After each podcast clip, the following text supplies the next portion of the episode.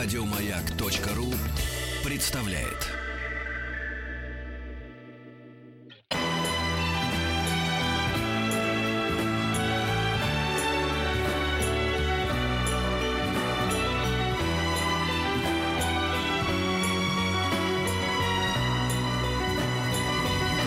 Спутник кинозрителя. Да, привет, Антон Долин. Вот мы вынуждены э, Привет, начать привет. С, с э, не- неприятной, с, ну, как бы с трагической новости. Твой коллега и, и товарищ, я так понимаю, умер э, Даниил Дондурей, знаменитый э, российский кинокритик Да. и главный редактор журнала «Искусство кино». Да, это так. Э, Я думаю, что, наверное, Дон- Дондурея знает более-менее вся страна, потому что он человеком был очень активным всегда, и он участвовал в радиоэфирах, и у нас был в том числе в телеэфирах, э, в любых конференциях, конгрессах, где только его не было. Но вот его эта вездесущесть, во-первых, никак не влияла никогда на снижение качества того, что он говорил. Он действительно был настоящий мыслитель, э, и слово кинокритик мало что передает. Но в то же время не мешало ему быть у руля искусства кино, журнала, который... Так прям хочется сказать, что он создал этот журнал. Это все не так. Искусство кино существует с 1931 года. Это старейший журнал. И, честно говоря, сегодня искусство кино это такой журнал-памятник, журнал реликт, потому что это единственный русский ежемесячный э, искусствоведческий журнал, искусствоведческое издание. Больше нет ни одного. Остальные, которые еще есть в бумаге, выходят там ежеквартально, раз в два месяца, раз в году. Вот чтобы каждый месяц что-то на тему искусства, а слово искусство там в названии никогда не было просто формальным, такого не бывало. Это сделал Дондурей. Он возглавлял журнал почти четверть века. В 93 году он туда пришел главным редактором. До этого еще там писал.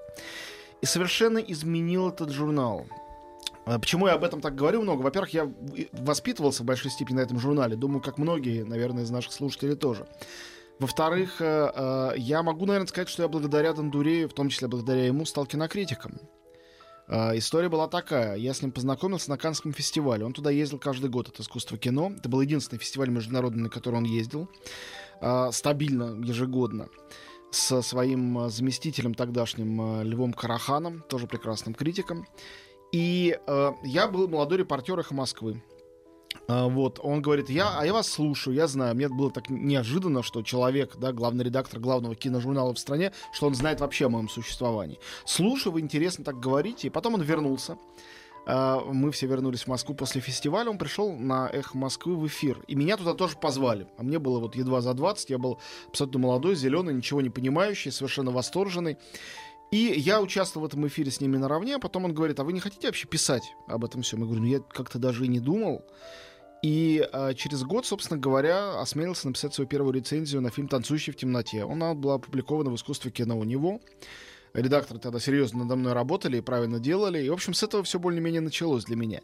И на самом деле не во мне, конечно, дело. А, Были десятки людей, которые начали свой путь в критике, не только киношной, с искусства кино. И «Искусство кино» был журнал, который не боялся и не стеснялся писать и о политике, и о телевидении, и о современном искусстве, и о литературе, и о театре, и о документальном театре. И сам Дондурей, когда его называли кинокритиком, всегда поправлял. Говорил, какой я кинокритик? Я социолог. Так вот, он был не просто не только социологом, он был фактом общественной жизни, таким очень важным фактором, я бы даже сказал. И для него не существовало просто кино, вот как анализа, вот как актер сыграл, э, как сценарий написан.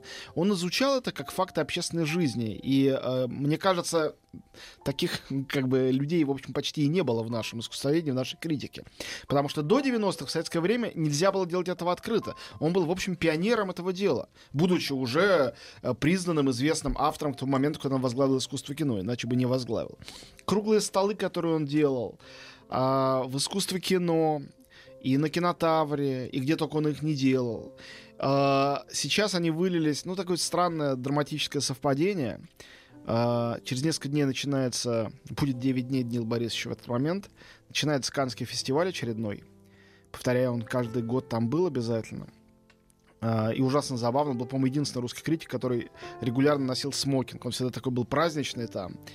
И а, на Каннский фестиваль приходился, приходится его день рождения, 19 числа. И мы его там отмечали. И а, вот когда будет 9 дней ему, мы встретим э, его 69-летие. Таким молодым ушел. И э, потом, приехав из Кан, которые для него были особенно важны, он со своими коллегами, с тем же Львом Караханом и Андреем Плаховым, всегда делал не просто рецензия, вот в журнале у них была дискуссия, они садились и несколько часов обсуждали не фильмы, а из чего складывается сегодня мировое кино, что оно нам вообще сообщает. Это было всегда дико увлекательно читать.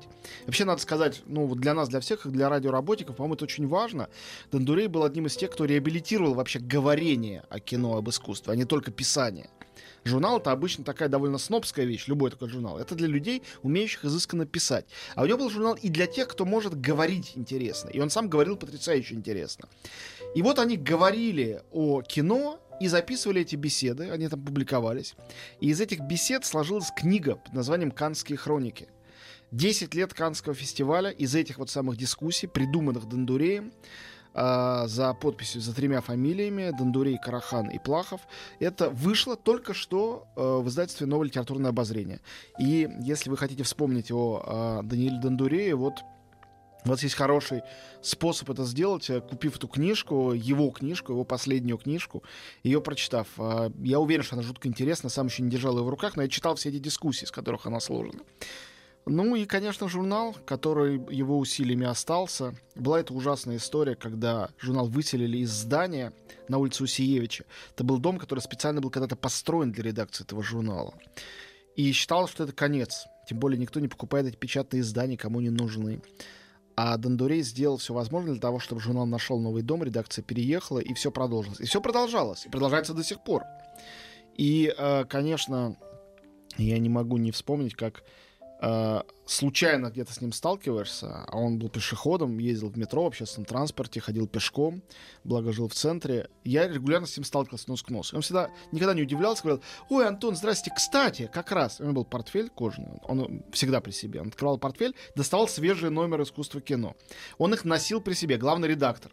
И всем обязательно раздавал, э, кого встретит, пока они не кончались. Мне кажется, он считал это своей миссией.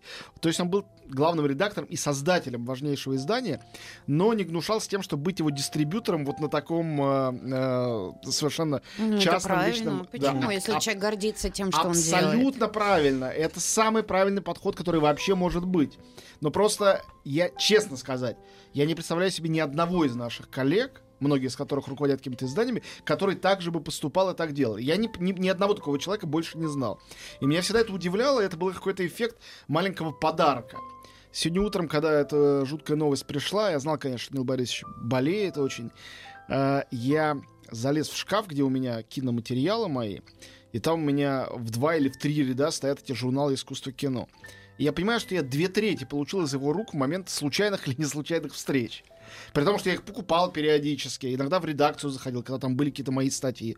Но вот от него, как правило, из рук в руки я это получал. Причем это действительно была его миссия очень важная не только редакторская и писательская. Он же был э, участником огромного количества каких-то организаций, общественных советов, при Минкульте, еще при ком-то, еще при ком-то, еще при ком-то. Не случайно он год назад получил э, Нику почетную за вклад в кинематографические науки, э, образование и критику. Он занимался и тем, и другим, и третьим. И мне кажется, у него была э, потрясающая такая идеалистическая вера в то, что люди его профессии, и в частности он сам, способны навести мосты между искусством и теми, кому оно нужно, и властью. И объяснить власти, что искусство, на него невозможно влиять, невозможно его любить по своему образу и подобию, можно только его поддерживать. И он, в общем, всю жизнь убил на то, чтобы объяснять это людям и доносить до них эту, на сегодняшний день, я бы сказал, остро непопулярную идею, совершенно прекрасную. И э, мне кажется, что все те небольшие, конечно, в глобальном масштабе э, движения, которые были в этом направлении у нас, это было благодаря ему. Ну, или благодаря в том числе ему. Поэтому, конечно, повторяю еще раз, э, огромная и э, трагическая потеря.